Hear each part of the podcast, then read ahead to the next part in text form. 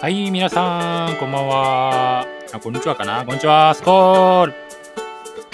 はい、えー、峰北スコールでございます。かばなかです。えー、やっと、プレシーズン、各チームね、始まってきました。やっとですね、本当に、このプレシーズンまでのね、シーズン長かったですわ。まあ、実際、1月？まあ、本当に NFL のシーズンって、プレーオフ出れないと、本当に短いですよね。9月からまあ、えー、12月の末までが今までのシーズンでしたけども、今年から、えー、シーズン18週で17試合やるというようなシステムに変わってきましたんで、まあその辺ちょっと長丁場になりますし、18週目とかにプレーオフかけたようなね、直接対決なんかあったりすると、まあ、盛り上がるだろうけども、本当に各チーム、デプスが問われるようなね、状況にはなってくるのかなと思いますよね。やっぱり、もうこの時点でも、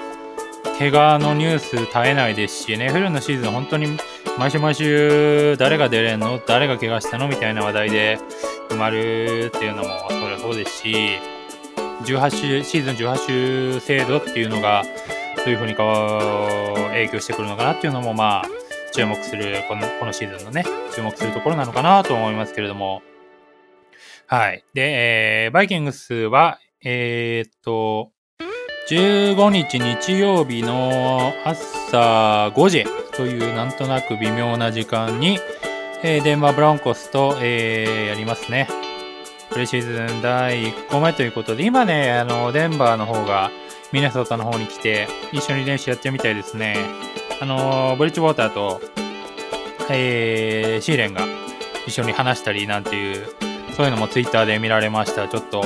いい話なのかな。まあ、微笑ましいというか、そういう話なのかもしれないですけれども、えー、そのあたり連覇の事情についてもちょっとニュースが出てましたね。ネウヘルジャパンの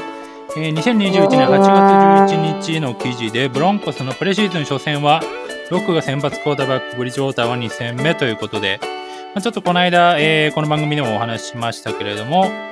まあ、先発クォーターバックの座をドリュー・ロック、そして、えー、テディ・ブリッジウォーターが争っているという状況の中、えー、10日、現地10日に土曜日に予定されているミネソタ・バイキングスとのプレシーズン初戦にロックが先発すると、報道陣に明かしてさらにブリッジウォーターが続くシアトルシーホーク戦に先発する見込みであることも触れているということですね。えー、まあ、ヘッドコーチの方が2人のクォーターバックの出場回数が半々になるだろうと述べているということで、まあ、このプレシーズンでの出来次第ということなんでしょうね。まあ、我々としてはちょっとね、ミネソタで投げるテディを見たかったなという部分もありますけどもね。まあそのあたり、えー、ちょっと、もしかしたら出てくるかもしれないですね。日曜日は、まあ朝5時っていう何とも言えない時間ですけども、私もね、生で、やっと始まった、やっとプレシーズンだっていう気持ちをかみしめながら、えー、家でね、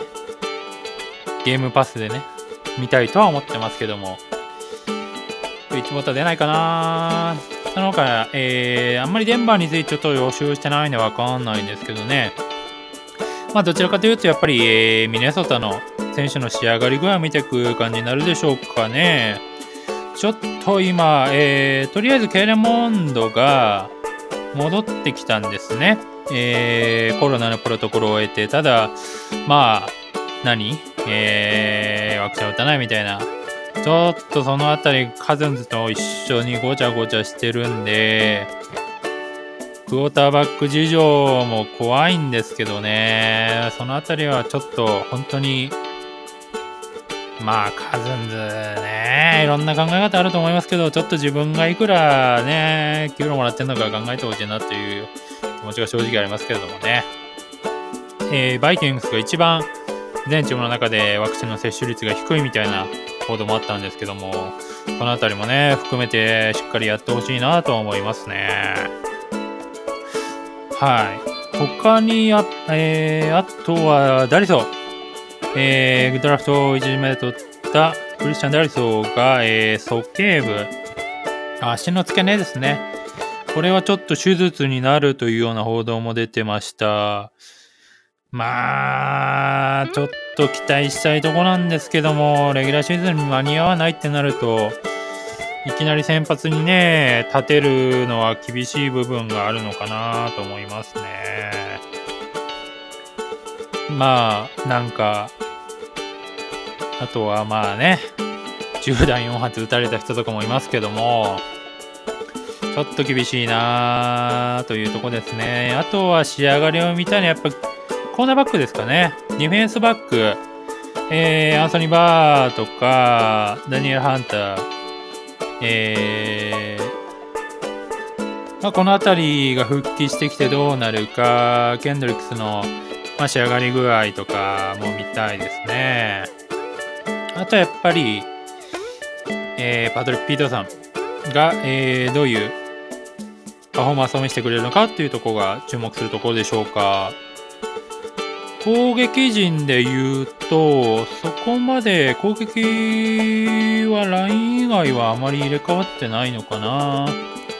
まあ、ジョファーソン、そしてシーレン、えー、クックがいて、ハムがいて、マッチソンがいるっていうような状況はあんまり変わってないかと思いますけども、まあ、問題はオフェンスラインですよね。オフェンスラインに関しては、まあ、期待したいとこではありますよね。本当に。まあ、オフェンスラインがしっかりしてれば、ガツンとね、機能するというような、才能、タレントのあるバックスは揃ってると思うので、まあ、タックル、ガードが一番頑張んなきゃいけないとこですよね。えー、ヒル、クリーブランド、ウド、オニールっていうとこですかね。なんとなく、うん、良くなってくれてるといいな特にオニールについては、非常な頑張りを期待したいですね。クリーブランドもね、もう一皮向けてほしい。ちょっと、ドジャーとかサミアが出てくると、きついなっ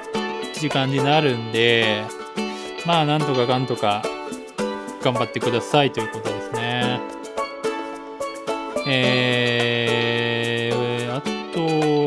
ディフェンスのラインに関しては、えー、ピアースが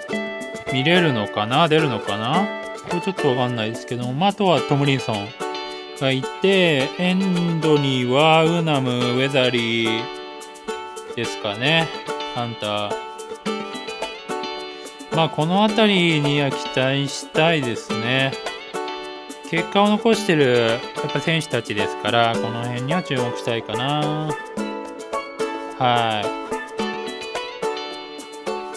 い。ハリソン・スミス。ちょっと、セーフティーがまあね、どうなるでしょう。ちょっとこの辺が怖いですかね。まあ、クリス・ボイドもね、なんかちょっと見てたら頑張ってんなっていう感じだったんで、あとはハンドですか？まあ、若い人たちにも、多分、えー、プレシーズンだといろんなね、選手出てくると思うんで、一人一人ね、じっくり見させてもらえればと思いますけどね。まあ、ブロンコス自体がそんなに強い標語のイメージはないんで、あんまりね、無様な感じになられても困っちゃうなという感じですけどね。あとはスペシャルチームですか。えー、スミス・マセット君っていうんですかね、キックリターナー候補なのかな。すげえ足速くて良かったですけどね。あのー、前、シェレルスがいた頃は良かったなっシェルスぐらい安定してるリターナーいればいいんですけどね。はい。パンターはコルキットで、えー、プレイスキッカーが、えー、グレッグ・ジョセフっていう人になるんですかね。この辺ちょっとあんまり、えー、チェックしてなかったですけども、まあ、結構いろんなね、変わった面々もいるし、まあ、あとはもう、えー、ミネソタの柱となってるような、ケンドリックスとかね、バーみたいなベテランもいますんで、そのあたりのシナジーというか、どう上手くなってるかというところで、まあ、まずは LINE ですね。ディフェンスもオフェンスもどちらもラインがなんとかなってればという感じですかね。と、まあ、まあ結局全体を見なきゃいけないんですけども。というわけで日曜は、えー、しっかり見させていただきたいと思いますので、まあ、5時にちゃんと起きましょうということですね。はい。では、えー、今回はこんなところで、どうもご視聴ありがとうございました。